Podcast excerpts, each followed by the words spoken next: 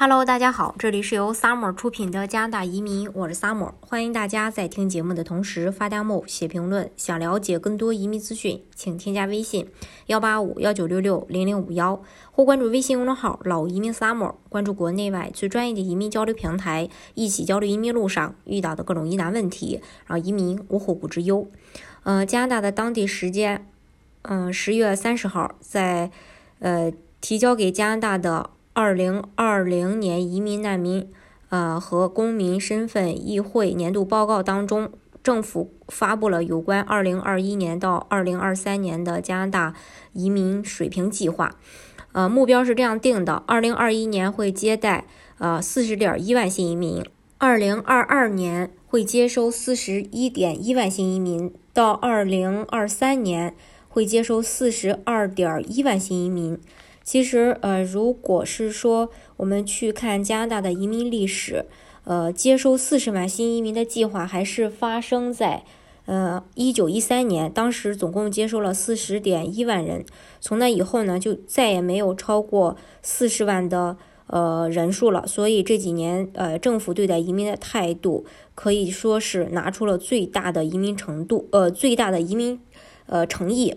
呃，另外，根据官方公布的数据显示，在这些配额当中，经济类移民占了百分之六十。那经济类移民的配额，呃，分别包括快速通道和省提名。快速通道类别像联邦技术移民、联邦经验类移民、联邦呃技工移民，总共是十点八五万人。联邦投资类移民共计一千人，啊，包括联邦创业移民、联邦自雇移民。呃，经济试点移民项目包括啊，INRP、AFIP 联邦护理试点移民，共计是八千五百人；大西洋试点移民计划是六千人；呃，省提名呢是八点零八万人。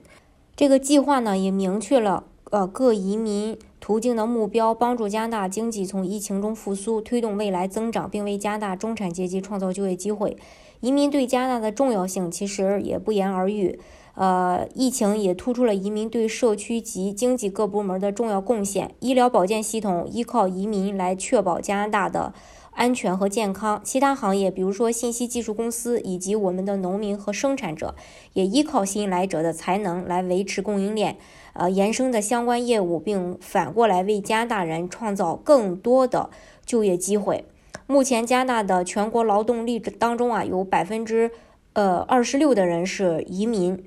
嗯，尽管加拿大移民难民和公民身份继续在整个呃就是疫情当中接受和处理申请，但是因为全球旅行限制和容量的限制，导致。过去几个月的登陆人数是短缺的，当然移民是正常审呃这个呃审批的，所以为了弥补这一个缺口，确保加拿大拥有所需的工人来填补关键的劳动力市场空白，并在世界舞台上保持竞争力，二零二一年到二零二三年的水平计划也是在继续以百分之呃一的人口的比例去欢迎移民的。所以呢，大家一定要抓住这些利好的时机，呃，尽早的给自己做好一个移民的规划，呃，顺利的拿到身份。